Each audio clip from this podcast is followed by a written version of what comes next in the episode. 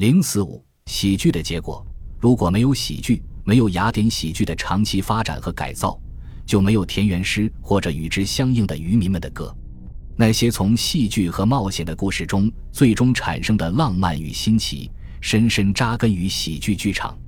这些东西在欧里庇得斯的作品里也可以找到，但那只是因为喜剧展现了欧里庇得斯能被改编和歪曲的事实。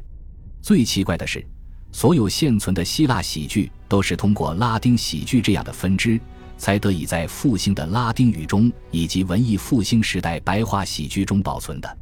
细究起来，这一延续的脉络远比对悲剧的重新发现来得更为直接和容易。它有过很多次间断，部分是通过塞涅卡极度的夸张以及赫伍德更加夸张的翻译延续下来的。后面提到的这位是耶稣会会士，后遭逮捕，在疯狂中死去。米南德的喜剧经过普劳图斯和泰伦斯的提炼，告诉我们有关人的基本观念。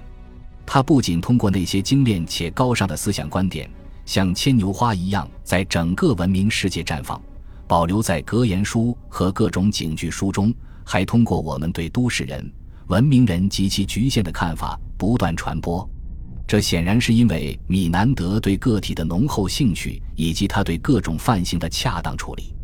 当个人生活和家庭野心在中世纪晚期时成为知识阶层新的兴趣点时，古代的喜剧自然成为他们的榜样。米南德是圣保罗文化的一部分。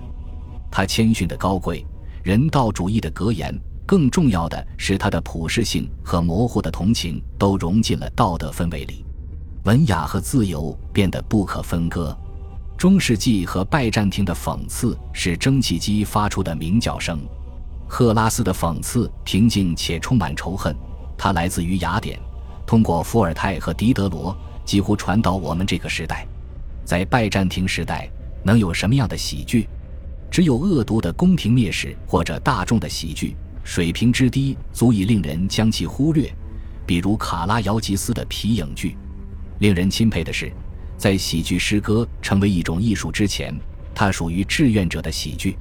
而雅典民主政体最勇敢也是最鼓舞人心的举措是，让喜剧成为一项国家活动。在这项举措出现之前，喜剧业已存在，喜剧的观众也已经出现了。